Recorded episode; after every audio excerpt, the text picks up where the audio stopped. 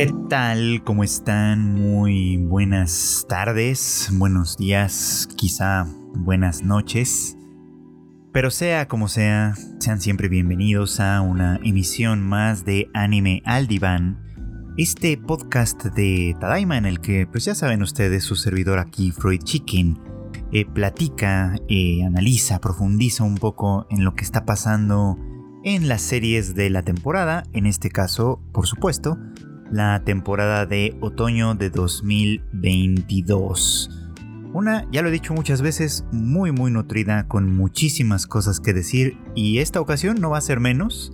En realidad cada vez hemos estado platicando de distintas series y hemos estado ya también retomando la conversación sobre algunas, pero parece que siempre hay algo nuevo que decir y siempre hay una nueva serie que retomar. Así que bueno, pues siempre tenemos ahora sí mucho, mucho platicar. Y bueno, pues el día de hoy me parece que será importante retomar lo que ha venido sucediendo en eh, More Than a Married Couple But Not Lovers o eh, Fufu y yo eh, Koibito Miman que es una de las series, pues ya no diría que de las más populares, creo que en realidad sí se ha ido quedando fuera del interés de, pues de muchos fans, de muchos fans del anime, y entiendo por qué claramente, ¿no? O sea, hay mm, muchísimo más interés quizá en eh, platicar sobre lo que está pasando en otras series, sobre, bueno, en fin, hay muchísimo más interés en otras cosas. Y esta que a lo mejor pudo haber llamado la atención, pues como dicen, pues por la minita, como dicen ahora, eh, pues la verdad es que no ha sido lo suficiente y creo que pues muchas de las razones para esto eh, residen principalmente en el hecho de que pues es una historia mal construida y mal contada en términos generales que pues ya desde el primer episodio hasta la fecha parece que solo ha podido recurrir a su fanservice para mantenerse pues vigente o interesante. Eh, pero bueno, más allá de eso me gustaría platicar algunos elementos, ¿no? Si usted no la ha visto, pues le cuento el argumento que es bastante simple, aunque un tanto extraño de pronto, ¿no? Eh, tenemos a nuestro protagonista que es Jiro, un chico que está enamorado de su compañera y amiga de la infancia Shiori, y que pues por supuesto está esperando que en las próximas prácticas de la escuela pueda ser emparejado con ella y algunas cosas puedan funcionar o suceder quizá. ¿De qué práctica estamos hablando? Bueno, de unas bastante extrañas, hay que decirlo, ¿no?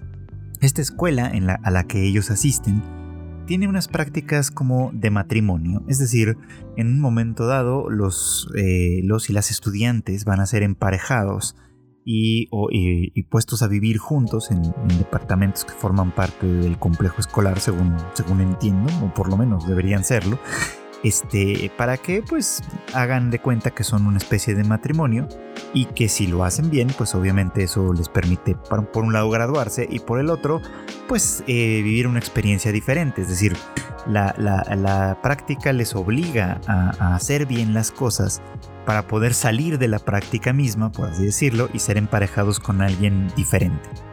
Es decir, de una manera muy muy sádica, si esta, eh, si te llevas muy mal con la pareja que te tocó y nada más no se entienden y nada más no funcionan, esto, bueno, pues resulta o va a resultar que eh, pues no te vas a poder librar de ella básicamente. El divorcio no es posible, la separación no es posible, a menos que te lleves muy muy bien con la pareja con la que estás, lo cual es bastante contradictorio desde ese punto de vista. Pero bueno, sin centrarnos por el momento al menos en, los objetivos y las metas y de, estas parejas, digamos, de, de estas prácticas, eh, Jiro pues tiene la esperanza de que suceda esto, ¿no? De que lo emparejen con la chica que le gusta. No tiene muchas esperanzas al respecto, pero bueno, pues la esperanza es lo último que muere. Y lo que sucede no es eso, sino que más bien la pareja que le corresponde es Akari, una chica eh, de estas tipo Gal, que bueno, ustedes probablemente ubicarán perfectamente porque pues a diferencia de todas las demás, suelen hacerle algunas modificaciones a su uniforme para verse, pues sí, más atractivas. Ya saben, son la que no usa el moño bien, sino que más bien lleva la blusa un poquito escotada, la que se pone la falda más corta, o estas calcetas como abombadas, que también forman parte mucho de esta estética. Eh, accesorios, maquillaje, cosas que normalmente no estarían permitidas, digamos, ¿no? Como parte del uniforme. Bueno, esto es, esto es Akari. Una chica que además pues, es muy atractiva, muy popular y que a su vez pues tiene la misma esperanza que Jiro, ¿no? Que, en estas prácticas sea emparejada con el chico que le gusta, un chico llamado Minami, que pues sí también es un tipo guapo, atractivo, en fin, ¿no? Pues un sueño básicamente desde ese punto de vista. Y bueno, lo que sucede pues es lo contrario, ¿no? Jiro y Akari terminan emparejados entre sí y teniendo que tener esta convivencia juntos. Ahora, eh, pues ya lo decía alguna vez que platiqué sobre esta serie, que el objetivo de estas prácticas pues de alguna manera es prepararlos para el futuro, para un futuro donde la homosexualidad no existe claramente, donde todos son heterosexuales por supuesto y todos van a tener matrimonios. Así que hay por ahí un discurso sumamente heteronormado detrás de este, pues de este setting pero bueno, haciendo esto de lado, pues sí, efectivamente se trata básicamente de preparar a estos chicos para un futuro de este estilo, para un futuro como de parejas normal, donde van a convivir en familias y, se espera, supongo, que desarrollen ese tipo de sociedad, ¿no? Eh, bueno, y, lo interesante quizá es esto, ¿no? O sea, que te pueden poner con una pareja con quien no tienes absolutamente nada en común, porque pues el objetivo básicamente es otro, ¿no? Crear, eh, acostumbrar a los estudiantes pues a este tipo de vida. Ahora bien, eh, Jiro pues cree obviamente que no puede tener una o que no va a tener una buena relación con esta chica porque vienen de mundos completamente diferentes. Aquí está él muy muy consciente como de las lo que podríamos llamar clases sociales dentro de la escuela, ¿no? Mientras él es un muchacho pues más bien mediocre, ¿no? Eh, solitario, con pocos amigos y que obviamente no tiene ninguna experiencia romántica y que dedica además una mayor parte de su tiempo a los videojuegos, ella es una chica sumamente popular con quien pues todo el mundo quiere o querría tener algún tipo de relación. Así que desde ese punto de vista él podría considerarse afortunado, pero no es así porque pues evidentemente él deseaba una pareja completamente diferente. Y bueno, eh, la situación pues obviamente se va a complicar porque Shiori termina emparejada con Minami, o sea, terminan cruzados por así decirlo. Y, bueno, pues existe el riesgo, el riesgo latente claramente, de que la práctica se convierta en algo real, por supuesto, ¿no? que que a partir de, la convivencia constante y el vínculo, pues Shiori y Minami empiecen a enamorarse de verdad. Y eso es un peligro que tanto Akari como Jiro, eh, pues obviamente temen y, y, que al darse cuenta que de alguna forma están en el mismo barco, deciden actuar juntos para quedar en el, en el rango A y así poder hacer un intercambio que esta vez les sea más favorable. Es decir, que Jiro se vaya con Minami y que, eh, perdón, que Jiro se vaya con, con Akari, ya lo estoy volviendo eh, eh, homosexual aquí, que Jiro se vaya con Shiori, perdón, y que Akari se vaya con Minami. Así que, pues todo, ese, ese sería el supuesto final feliz, ¿no? Que se nos plantearía aquí, ¿no? Pero precisamente como los riesgos implican, o los riesgos percibidos de estos dos implican, pues ellos también pueden enamorarse entre sí quizá, ¿no? ¿Por qué? Porque pues la convivencia constante, llevarse bien, trabajar juntos por un mismo objetivo, etcétera, pues obviamente puede llevar a, puede llevarlos a acercarse entre ellos mismos sin que pues empiecen a pesar un poquito como estas clases sociales, esta diferencia social, digamos, que tienen entre ellos. Y bueno, pues desde ahí podríamos pensar que es interesante o que podría haber sido interesante.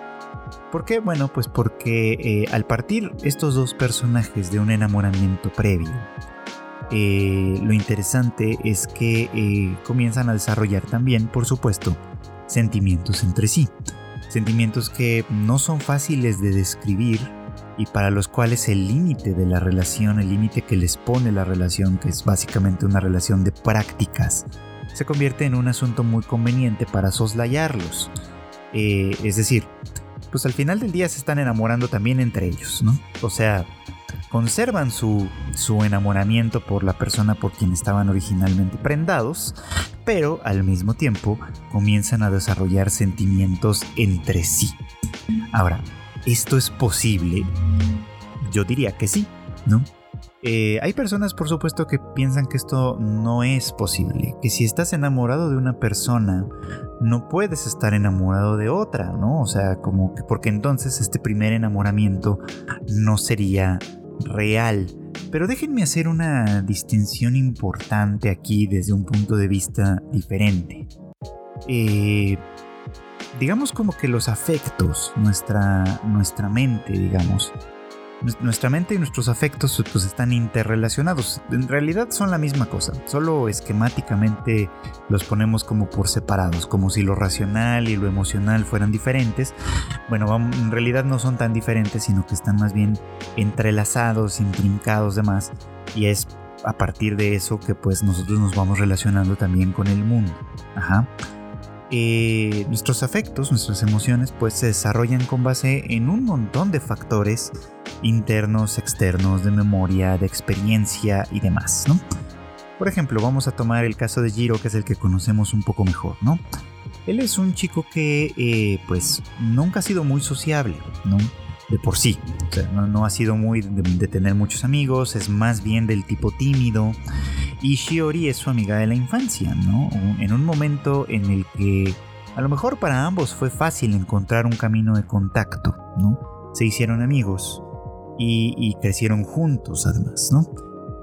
E, esa experiencia compartida, ese vínculo en común, obviamente crea un lazo afectivo entre ambos que cuando son niños probablemente no tiene esta característica eh, romántica, digamos, ¿no? O sexoafectiva, por usar la palabra de moda también al respecto, ¿no? Probablemente en ese punto no lo tiene probablemente en ese punto hay cierta cercanía, claro, simplemente porque hay afinidades. Porque los dos son a lo mejor del tipo tímido, que de hecho esos son, porque los dos quizá también eh, de alguna manera eh, sienten pues sí este, esta, esta confianza que se desarrolla entre uno y el otro por supuesto. Y de ahí pues nace cierto cariño claramente no un cariño que además evoluciona y que llegados ellos a la secundaria eh, un momento en el que se tienen que separar provisionalmente, eh, es un momento en el que los dos sufren una confusión que es muy común, ¿no? Eh, por un lado hay interés o intención de ambos de preservar el vínculo e incluso Jiro estaba más o menos dispuesto a declararle sus sentimientos ahora sí románticos en ese punto. Pero pues un poco como un malentendido en el que ella, pues temerosa de perderlo, le, dice que sean amigos de ahí en adelante, que sigan siendo amigos, pues no, él lo entiende como un rechazo preventivo, por así decirlo, ¿no? Como, como quien dice poniéndolo en la friend zone y dejándolo en esa posición de tal manera que pues él ya nunca se confiesa y acepta, ¿no? Ser amigo de Shiori de ahí en adelante. Se separan un tiempo porque, pues, por motivos de la familia de, ella, se tiene, tiene, que vivir en otro lugar. Y luego se reencuentran en esta curiosa preparatoria con este particular programa de prácticas, digamos, en el cual, bueno, pues eh, la, relación parece reanudarse, pero se reanuda desde la distancia. Al menos desde la distancia por, por el punto de vista de Jiro, ¿no? Porque ya no le habla por su nombre eh, de pila, sino que empieza a decirle por su apellido, Sakurasaka, o sea, se teniendo, manteniendo una cierta distancia entre ellos, ¿no? Eh, una distancia como, como, como pretendiendo pasar por amistosa, pues, ¿no? Porque, porque Jiro en este punto parte de la idea de que nada ha cambiado, ¿no? Desde este malentendido en el que siente que ella lo rechaza, eh, poniéndolo, digamos, como en esta posición de amigo para siempre. Eh, él pues ya no siente un tanto como la motivación que pudo haber sentido en algún momento para expresar sus verdaderos sentimientos y tener con ella así una relación de pareja o, intentar tener una relación de pareja de verdad. Porque claro, ¿no? De, alguna manera romper esto implicaría, o sea, romper este límite implicaría probablemente sacrificar la relación por completo. Y Shiori pues pasa un poco como por lo mismo, ¿no? Entendiendo que quizá hubo un malentendido en este punto, eh, ella también está un poco como en la necesidad entonces de aclararlo y entonces pues sí declararse pues para que las cosas puedan tomar un curso diferente, ¿no? Eh, evidentemente el vínculo de estos dos se basa en una larga historia compartida, en afinidad, en confianza, en, pues, en recuerdos que tienen en conjunto y por supuesto en, pues, en que se gustan al final del día, ¿no? O sea, él, él, ve en ella muchos, muchos atractivos, por supuesto, no solo desde un punto de vista eh, romántico, amistoso y tal, sino que pues efectivamente ya, ya se convierte en una chica que le parece atractiva. Y, ella a su vez responde de la misma manera, ¿no? O sea, lo ve también, pese a todas sus inseguridades, como un chico atractivo.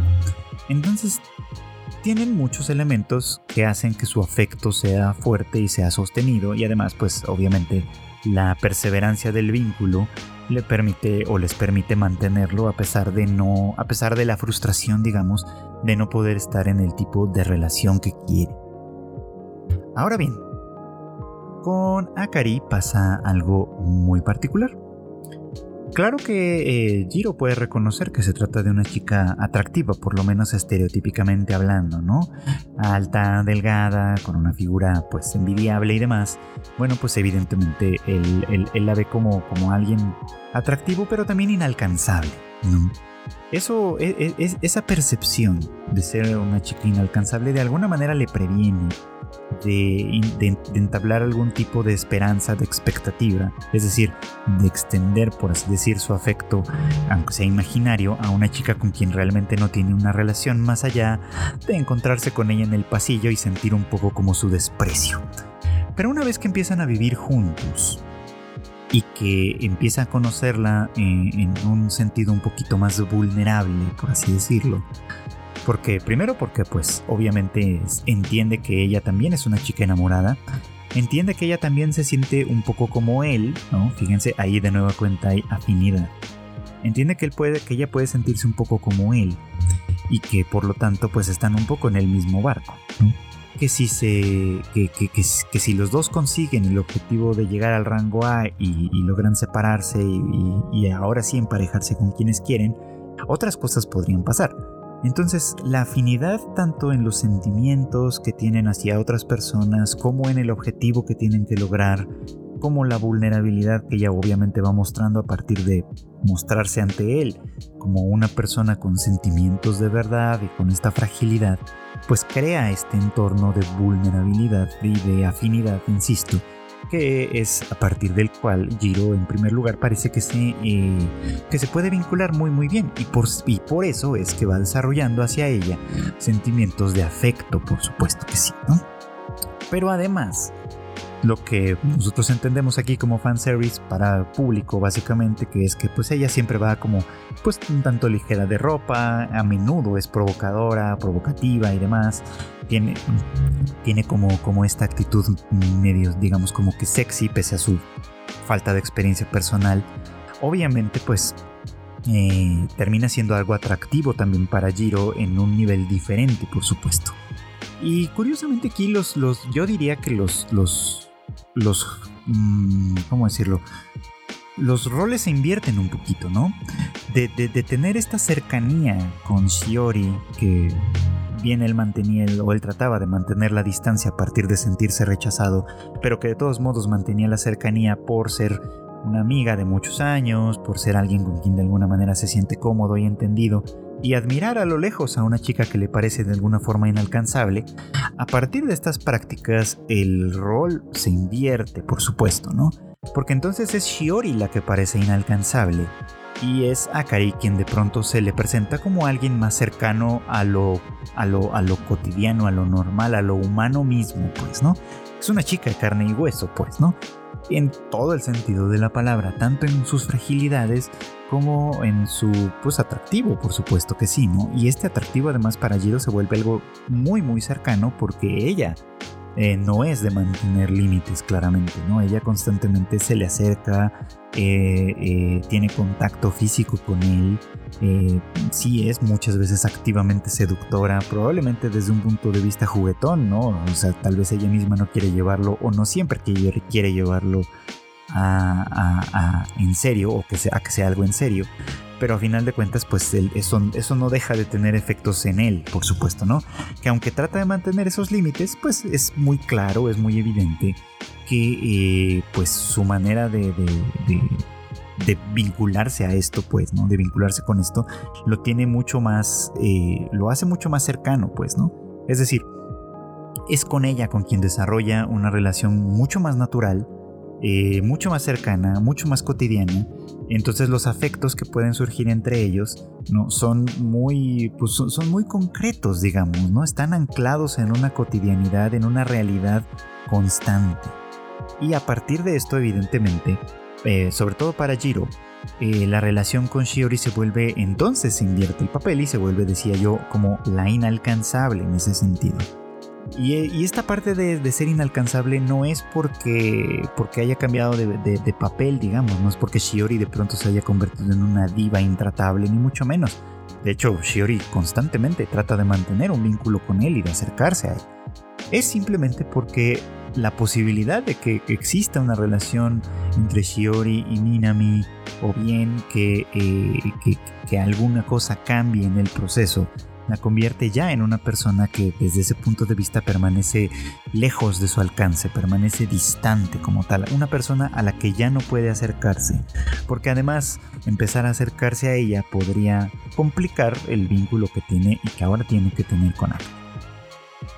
Lo estoy describiendo de la manera, eh, de una manera que la serie realmente no presenta. Esto, así como lo estoy eh, yo, eh, pues, construyendo de alguna forma, es lo que podría ser si se contara de una manera un tantito más sutil.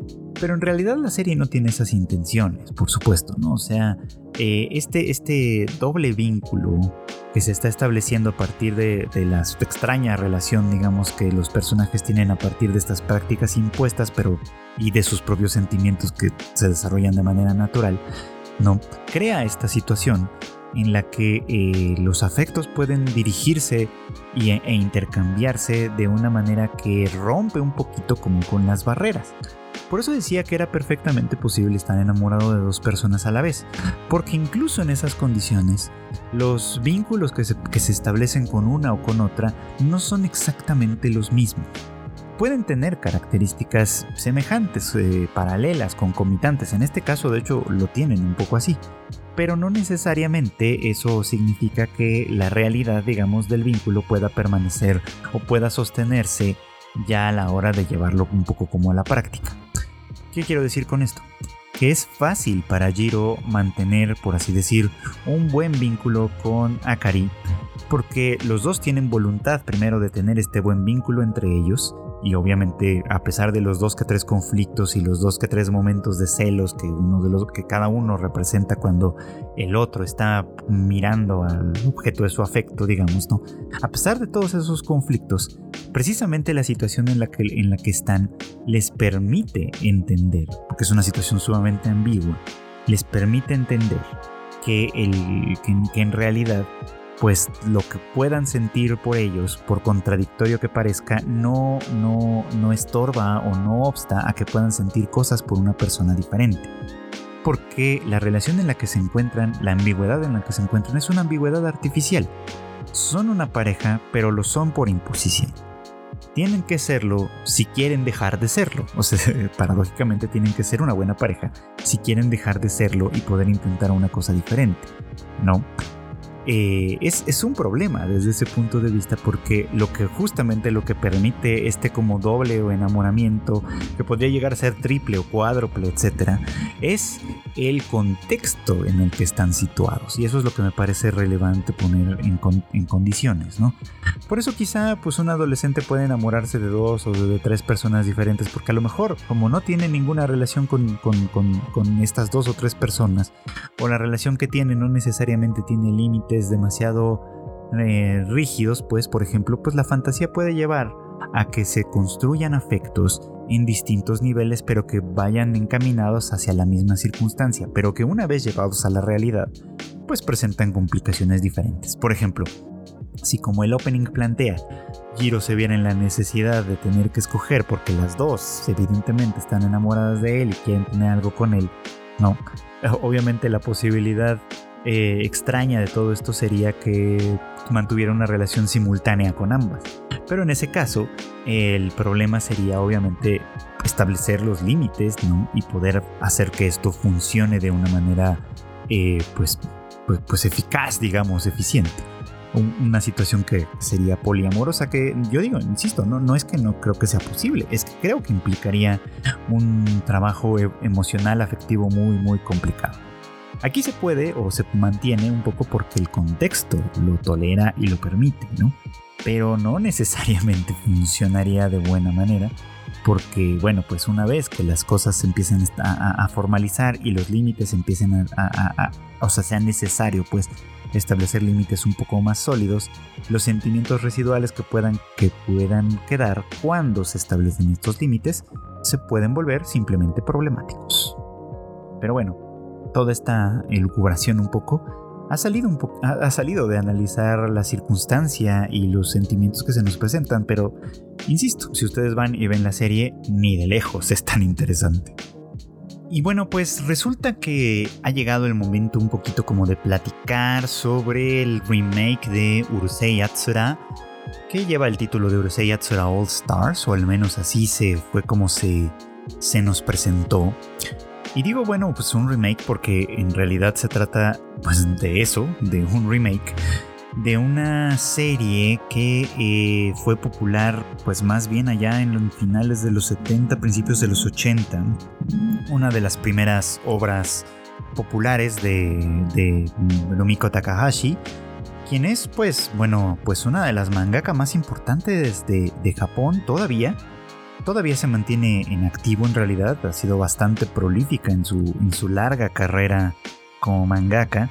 Eh, y probablemente, pues, digamos como que otakus más jóvenes, otakus más jóvenes la recordarán por series como Inuyasha, quizá, eh, como Ranma y medio, mm, ya, ya, no tan jóvenes, por supuesto, ahí.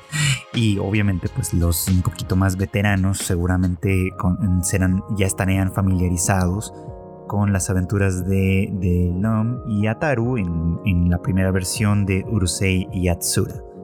Hay que recordar, obviamente, que pues este, estas, franquicias originalmente son mangas. Rumiko Takahashi es una mangaka. Pero que, pues, eh, eh, precisamente por su éxito y popularidad, se han convertido en anime. Y bueno, muchos, muchos años después, es que llega este remake de Urusei Yatsura que ha despertado, ha levantado algunos comentarios, algunas críticas, me parece a mí que bastante justificadas desde cierto punto de vista, porque no ha sido, por lo menos esta serie, no es un intento por actualizar eh, el relato como, como en otros casos ha sucedido, sino que más bien se trata de una adaptación que podríamos considerar bastante fiel a lo que se presentaba en aquella época. Así que, por lo tanto, aunque se vea moderno, aunque las técnicas de animación eh, realizadas por David Production, el estudio a cargo, se vean bastante bien, la estética todo muy lindo, en realidad estamos viendo una historia que se concibió y se situó en lo que vendría a ser la última, los últimos años, la última década quizá del periodo Showa, ¿no? Un periodo que tuvo sus, sus, sus, sus, características, sus complicaciones, cosas muy, muy interesantes. Algunas de ellas, por supuesto, se han platicado en otros momentos de este podcast. Por ejemplo, quiero referir particularmente al especial que hice hace, bueno, que se publicó hace algunas semanas sobre la primera parte de Showa Gendo Kurakugo Shinju, en la que hablo, en el que hablo más o menos de, lo que implica esta época en, términos generales. Y bueno, pues sí, muchas de esas diferencias se ven hoy y quizá se sienten extrañas, ¿no? ¿Por qué? Bueno, pues porque obviamente pues el humor, el humor que representa y que representaba a esa época tal vez ya no coincide con lo que hoy consideraríamos gracioso, la representación de ciertos personajes de ciertas formas, ya tal vez no entra dentro de lo que entenderíamos nosotros como válido, como apreciable, como tal, independientemente, por ejemplo, de que se trate de una historia creada y personajes creados por una mujer, de pronto sí parece ser sumamente sexista, sumamente tirado al fanservice y demás. En fin, o sea, como que una lectura o una primera lectura de esta historia, de, esta, de estos personajes, de esta serie como se nos presenta, nos puede llevar a pensar que que, es un humor ya envejecido que es algo que a lo mejor ya no tiene cabida en este momento como particular y quizá como objeto de nostalgia o de recuerdo pues está bien, pero que ahora quizá no funciona del todo. Y bueno pues eh, yo he sido bastante crítico de la nostalgia en un momento dado, ¿no? Sobre todo Eh, me parece, y lo hemos platicado, en, tal vez no en el podcast, pero sí en otros espacios hemos platicado sobre, por ejemplo, lo que ahora pienso de los Caballeros del Zodiaco, Saint Seiya, de lo que, de, lo, cansado que me parece ya la fórmula de Dragon Ball, que, que en términos generales sigue siendo muy la misma, pese a que han pasado ya más de 30 años quizá de, toda esta, bueno, de, que, de empezó, digamos, como a contarnos su historia. En fin, he sido bastante crítico de esto y, aquí van a decir quizá que me contradigo y quizá sí cuando hable de Urusei Yatsura en términos bien diferentes porque al contrario, o sea, viéndola desde, desde este punto de vista, desde que estamos como tomando, asomándonos a una época diferente, aunque esté relacionado con el momento actual, por lo menos desde el punto de vista de la producción, es que me está pareciendo interesante y en términos generales sí divertida y les voy a platicar un poquito como por qué. Pero antes voy a dar un pequeño preámbulo. Como muchos, este no es en realidad el primer trabajo que conozco de Rumiko Takahashi. En realidad yo podría decir que yo no soy fan como tal del trabajo de ella, porque por ejemplo yo no he visto Inuyasha y no se me antoja tanto en este momento, tal vez en algún punto lo haga, pero en este momento la verdad no se me antoja tanto. Mi primer contacto y hasta el momento único contacto con su trabajo había sido Ranma y medio o Ranma Nibun no Ichi, como se llamaría en japonés, que este que fue una serie de anime que pasaron en la televisión abierta en, cuando yo era adolescente, con censura, con, con, las historias en desorden, en fin, un, completo desastre. Pero que me parecía muy, muy divertida, que los personajes de alguna manera me, me, me, me agradaban, parecían simpáticos. Y, y, por supuesto que disfrutaba mucho de las aventuras de esa comedia de artes marciales y magia que pues todavía hoy en realidad disfruto mucho. Por aquí tengo en mi pequeña colección de Blu-rays, tengo la, colección de películas y ovas y cuando los he vuelto a ver, por supuesto, me parecen particularmente entretenidos. También, por cierto, coleccioné el manga en la edición nacional que se lanzó hace unos, hace unos poquitos años y, y la leí completita, ¿no? Los 38 volúmenes que abarcó eh, y me sorprende, de hecho, me sorprendió bastante porque en realidad es una historia que pudo haberse terminado mucho antes, pero que constantemente eh, eh, se alargaba y se alargaba y se alargaba, con pequeñas historias que no dejaban de ser entretenidas y ahí era una de las, una de las grandes virtudes que podíamos atribuirle a la mangaka, en este caso a Rumiko Takahashi, que es que incluso dándole vueltas a las mismas, a las mismas ideas, porque siempre era lo mismo, Siempre era eh, un nuevo oponente, un nuevo pretendiente, ya fuera de Akane, ya fuera de Ranma o ya fuera de cualquiera de los otros personajes del staff, al que de alguna manera, del cast, perdón, al que de alguna manera se, se le tenían que oponer. Siempre eran un poco como las mismas historias, pero de alguna manera los clichés y los absurdos que se nos contaban siempre la hacían muy muy divertida y, se vuelve agradable, o sea, como lectura de pasatiempo, como lectura de, tránsito, digamos, ¿no? Ranma y medio era muy muy disfrutable. Pero además, eh, eh, se puede observar un claro progreso, digamos, en el personaje de Ranma en primera instancia, ¿no? Eh, que es muy, muy paulatino, muy, muy lento quizá, ¿no? Pero que de alguna manera va, va sucediendo y que tiene que ver con la maldición que él padece, que si ustedes no la saben, les platico, ¿no? Él padece una maldición a propósito de sus entrenamientos constantes en las artes marciales. Eh, llega a, sufrir la maldición en la que se convierte en chica cada vez que se moja con agua fría. Y para recuperar su cuerpo masculino se tiene que mojar con agua caliente. Entonces, al principio de su, del relato, Ranma es una persona que rechaza por completo este aspecto femenino, se siente ofendido incluso. Cada vez que alguien lo menciona, cada vez que eh, en, su forma femenina alguna persona le tira, pues le tira la onda, etcétera. O sea, no es capaz en un momento dado de ver como que hay algo de, pues, pues, de naturalidad en ello, por supuesto, ¿no? Si es una chica atractiva y la otra persona no conoce sus condiciones, pues llega el momento en el que es de esperarse que llame la atención de estas personas.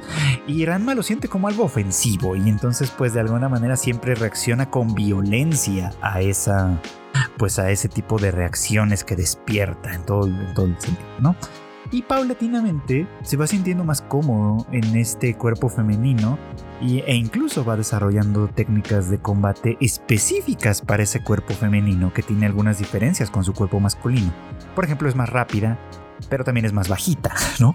Entonces tiene que desarrollar como, como sí, maneras de pelear que sean acordes a ese cuerpo y que no necesariamente funcionan de la misma manera con su cuerpo masculino. Una cosa que, que es muy interesante, pues, ¿no? Porque de alguna manera va adelantando esta idea de que con los cambios uno puede de alguna manera adaptarse a ellos y empezar a sentirse más cómodo con ciertos cambios.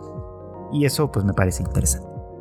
Pero sí, desde ahí esos personajes van trayendo, bueno, por lo menos para mí, mm, ahora que los estoy como volviendo a reconocer en sus antecesores en Orosei Yatsura, voy viendo un poquito como algunas cosas mm, venían desde entonces, por supuesto, y quizá tenían ciertos propósitos. Ahora sí vamos a Orosei Yatsura.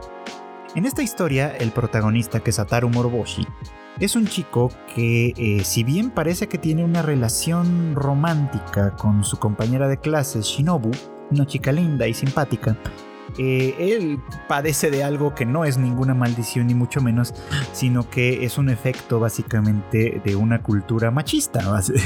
él es sumamente mujeriego no es mujeriego como en un sentido práctico de verdad, porque en realidad tampoco es un tipo muy popular. Eh, simplemente pues es mano larga, rabo verde, ojo alegre, esa clase de palabras que usamos para describir este tipo de personalidad, digamos, ¿no?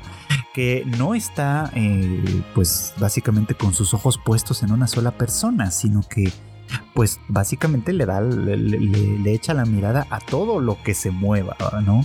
Lo cual hace un poquito como misterioso cómo logró llamar la atención de Shinobu en primer lugar, porque pues ella también es una chica linda y atractiva y todo, ¿no? Eh, y, aparentemente tiene sentimientos por él y, y le gustaría, al menos en primera instancia, que él le correspondiera de una manera legítima y funcional y demás, ¿no? Pero pues él es un desastre en ese sentido, ¿no? La, historia de hecho empieza con ellos peleando por eso, ¿no? Porque pese a todas sus promesas de enmendar y de ser ahora sí una persona decente, un novio formal y etcétera, pues en, el primer momento de cambio voltea a ver a una chica, le llama la atención y no puede dejar de reaccionar, con lo cual obviamente atrae la furia de Shinobu. Entonces es este tipo de personaje el que se nos presenta como protagonista. Y quiero que noten esto. Creo que Rumiko Takahashi realmente no lo idealiza. Más bien nos lo presenta como eso, como un personaje un tanto patético que tiene la suerte de haber llamado la atención de una chica, pues de una chica genial de alguna manera, pero que rechaza esa, e, esa cuestión, ¿no? Precisamente porque pues es este tipo de personaje. Y entonces viene una situación completamente absurda, como le encanta presentar a Rumiko Takahashi, que es que una invasión extraterrestre amenaza a la humanidad y les impone una condición como parte de una tradición, porque, porque Rumiko Takahashi también es muy de tradiciones de pronto, ¿no? Y entonces crea tradiciones en, en, los distintos grupos y personajes que son sumamente absurdas, pero que bueno, son lo que le dan el motor a la historia. Y en este caso, la tradición es muy sencilla, por así decirlo, ¿no? Se va a hacer una competencia en la cual un campeón elegido de la humanidad tendrá que enfrentarse a la hija del rey de los extraterrestres eh, en una competencia de, pues, de atrapados, digamos, ¿no? Ella va a huir y él tiene que atraparla. Y si logra atraparla y tocarle los cuernos, que tiene unos cuernitos en la cabeza, este, entonces él ganará y la invasión se suspende. Pero si ella triunfa, entonces, eh, pues obviamente la invasión extraterrestre sucederá. Y entonces Ataru, al ser este personaje patético, de pronto se convierte inesperadamente en el campeón de la humanidad, que, en el campeón que la humanidad necesita, ¿no? Y muy pronto en la competencia con Bloom, que es básicamente aquí la, hija del rey extraterrestre que busca esta invasión, eh, pues ella obviamente pues tiene muchas habilidades, ¿no? Ella puede volar, ella es muy muy flexible y muy veloz y tiene un montón de, cosas a su favor que inmediatamente demuestran que eh, Ataru no es ni de lejos la persona que una persona a la que se le pueda confiar el destino de la humanidad. Pero bueno, él en ese momento está eh, fijado en una meta en particular, ¿no? Que es recuperar a Shinobu. y por lo tanto entonces tiene que verse como un héroe, tiene que lograr triunfar en este, e, e, en este, pues en este dilema, digamos, para poder entonces sí, este, pedirle matrimonio a Shinobu y convertirse pues en esta, eh, utilizando un poco como su manto de héroe para ganarse el afecto de Shinobu. Notemos esto porque esto es interesante. El caso es que sí, de una manera absurda como suelen ser las cosas en las historias de Rumiko Takahashi, o al menos en esta y en Ranma y medio, que son mis ejemplos, eh, eh, Ataru logra vencer a Lum, ¿no? Con una triquiñuela quizá, con, una, con, algo que de hecho se, se, basa mucho y se centra mucho en su propia manera de ser. Logra vencer a, a, a Lum y triunfar, y está tan contento que habla entonces grita, por supuesto, que ahora sí va a poder cumplir con su deseo de casarse y ser muy feliz y no sé qué, cosa que Lum interpreta como algo dirigido hacia ella, ¿no? En este momento ella no sabe nada de Ataru y simplemente lo, reconoce como la persona que bien que mal, con trampa o sin ella logra vencerla. Y entonces, este, pues al escucharlo tan entusiasmado hablar de casarse y casarse, ella entiende o interpreta que se trata de ella, que es, que es a ella a, quien, a, quien, a quien él desea de alguna forma.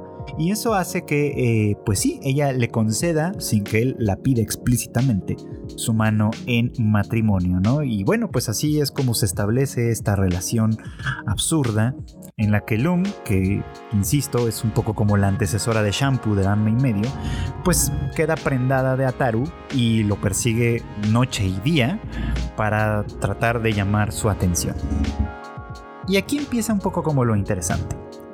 Lo interesante del análisis que quiero hacer sobre Urusei Yatsura en este punto. Porque yo ya había dicho, les había comentado que la manera en la que representa Rumiko Takahashi a su protagonista es en realidad la de un hombre bastante patético. Eh, no, no es un tipo atractivo de ninguna forma, no tiene muchas cosas a su favor. En realidad es medio un paria social, ¿no? Como que en realidad nadie tiene mucha fe en él y cuando lo nombran el campeón de la humanidad en esta competencia con Lum, pues la verdad es que las personas cercanas a él como que no tienen en principio mucha esperanza y, después de los primeros intentos fallidos de él eh, en atrapar a Lum, pues toda la humanidad de pronto se da cuenta que en realidad pues les tocó, eh, eh, su destino está en manos de un perdedor, que logra triunfar y que muy pronto demuestra y sigue demostrando que es un perdedor, ¿no? Muy pronto, o sea, este manto de héroe que según él le iba a permitir presentarse ante Shinobu de una manera diferente, termina siendo un completo fracaso. ¿Por qué? Porque, primero porque obviamente pues la interrupción de Luma ahí obviamente pues es un asunto que Shinobu no quiere, con, con lo que no quiere tener nada que ver. Pero a quien, pero todavía le da un poquito como de, de, de, este, en los primeros episodios, todavía le da un poquito como, le tiene un poquito como de fe, digamos, ¿no? Este, a que los sentimientos de él quizás sean verdaderos y quizás sean certeros, pero él muy, muy pronto da muestras de nueva cuenta de que se trata de este tipo de persona. Pero aquí viene lo interesante. Cuando conoce a Loom, eh, a Taru le parece una chica atractiva, efectivamente, ¿no? Y, al principio, previa a toda la frustración que ella le hace pasar entre los varios días que tiene él que estar persiguiéndola, al principio le parece de verdad una chica atractiva. Y la persigue con todas las intenciones de, toquetearla, de manosearla, de, pues vamos, de poner sus manos en ella, ¿no? Eh, y básicamente pues eso es, ¿no? Cuando lo logra, cuando consigue capturarla y ella responde de esta manera y, de alguna manera se prenda de él y empieza a estar interesada en él, eh, se convierte por así decirlo en su prometida de facto y, constantemente busca llamar su atención, él pierde todo el interés en ella. Desde un punto de vista eh, psicoanalítico freudiano, diríamos que, Ataru es pues, pues, básicamente un histérico. Un histérico en ese sentido, digamos, ¿no? E, e, en, el sentido de que la, histeria, la personalidad histérica, tal y como lo describía más o menos Freud, es una personalidad que, que constantemente vive persiguiendo el deseo, pero que una vez que lo consigue, ¿no? pierde todo interés en él, ¿no? Porque, porque básicamente es una persona enamorada de desear, por así decirlo, ¿no?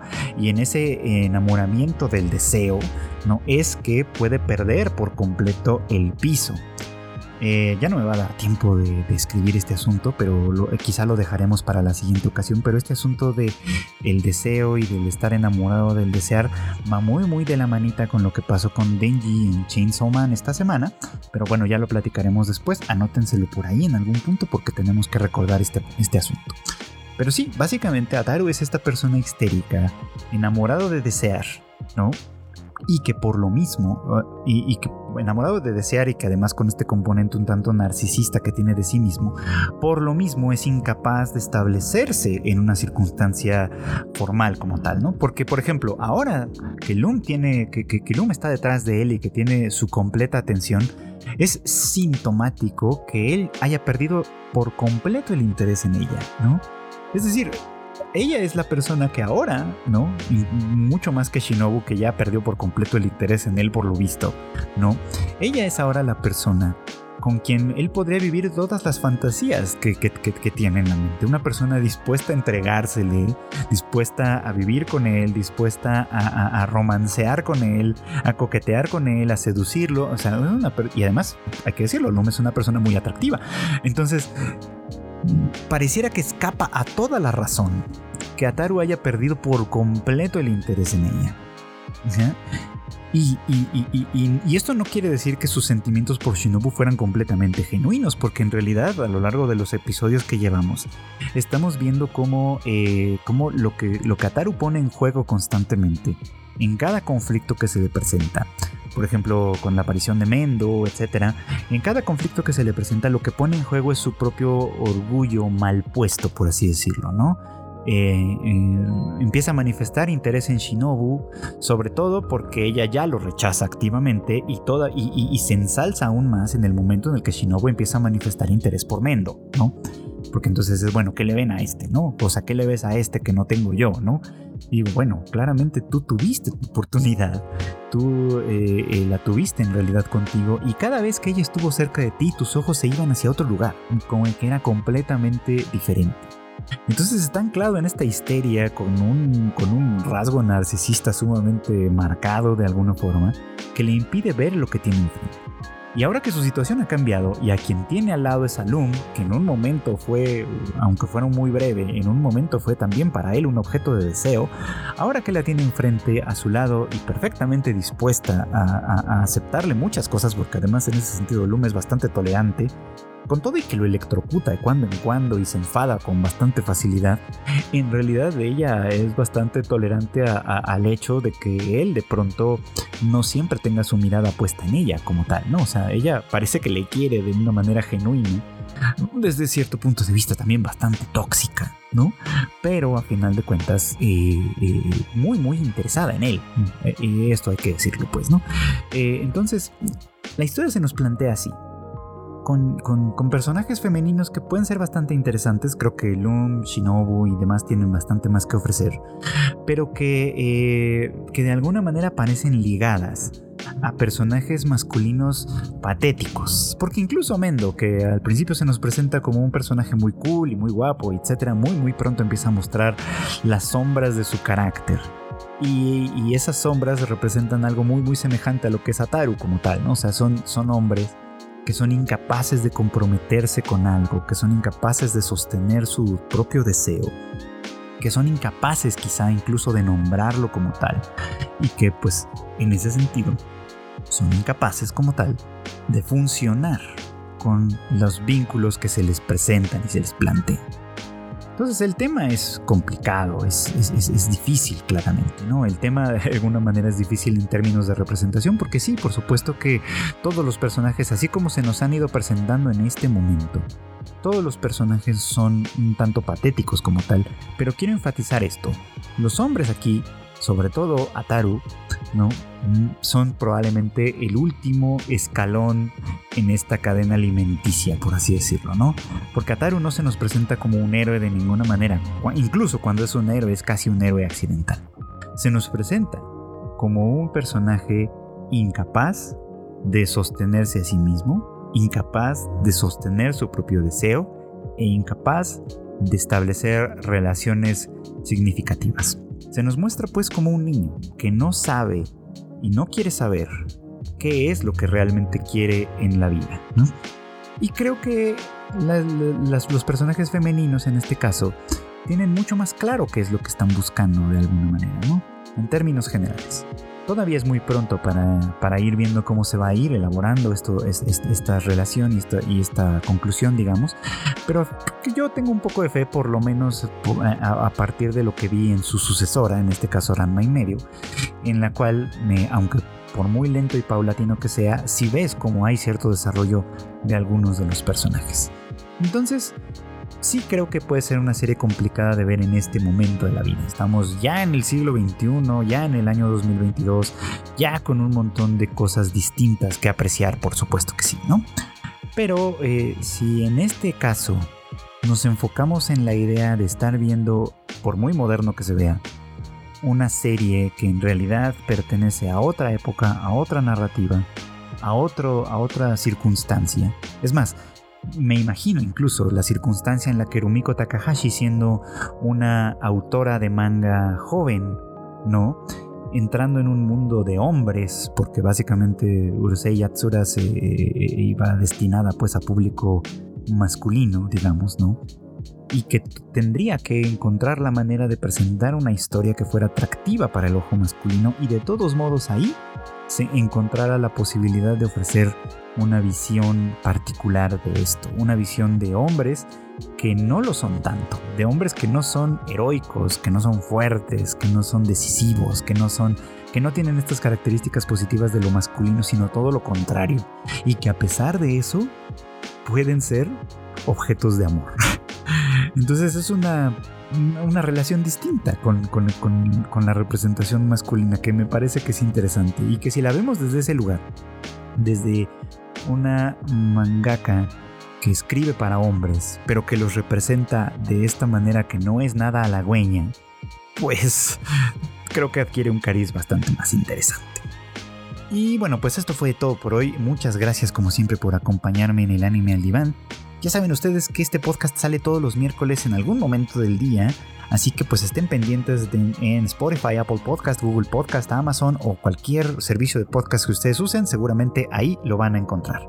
Eh, no se olviden además que eh, Tadaima tiene mucho contenido más para ustedes. Tenemos el Shuffle de Kika que tal vez ha andado un poco ausente y probablemente va a seguir estando ausente porque, este, bueno, por razones de la vida real. Así que, pero pues ahí lo tienen también para que le den una checada si todavía no lo hacen. El Rage Quit de Marmota IQ en el que pues se habla de la industria de los videojuegos y todo lo que está sucediendo ahí para que se enteren de todo esto. Y el recién revivido Bits and Bytes que también ya está de vuelta trayéndonos lo más importante de la industria, de la tecnología, los gadgets y todo lo demás. Además tenemos el Tadaima Live en punto de las 8.30 todos los miércoles, eh, hora de la Ciudad de México. Eh, con salvo el del día de hoy, si me están escuchando el día, el miércoles 9 de noviembre, el, podcast de hoy va a ser a las 8 de la noche, así que tengan en cuenta ese, ese cambio en particular. Eh, pero de ahí en fuera todos van a ser a las 8.30 de la noche, eh, hora de la Ciudad de México, en los canales que ya conocen ustedes en YouTube, en, en, Facebook y en Twitch. Y por supuesto recordar que las noticias más importantes están siempre en tadaima.com.mx.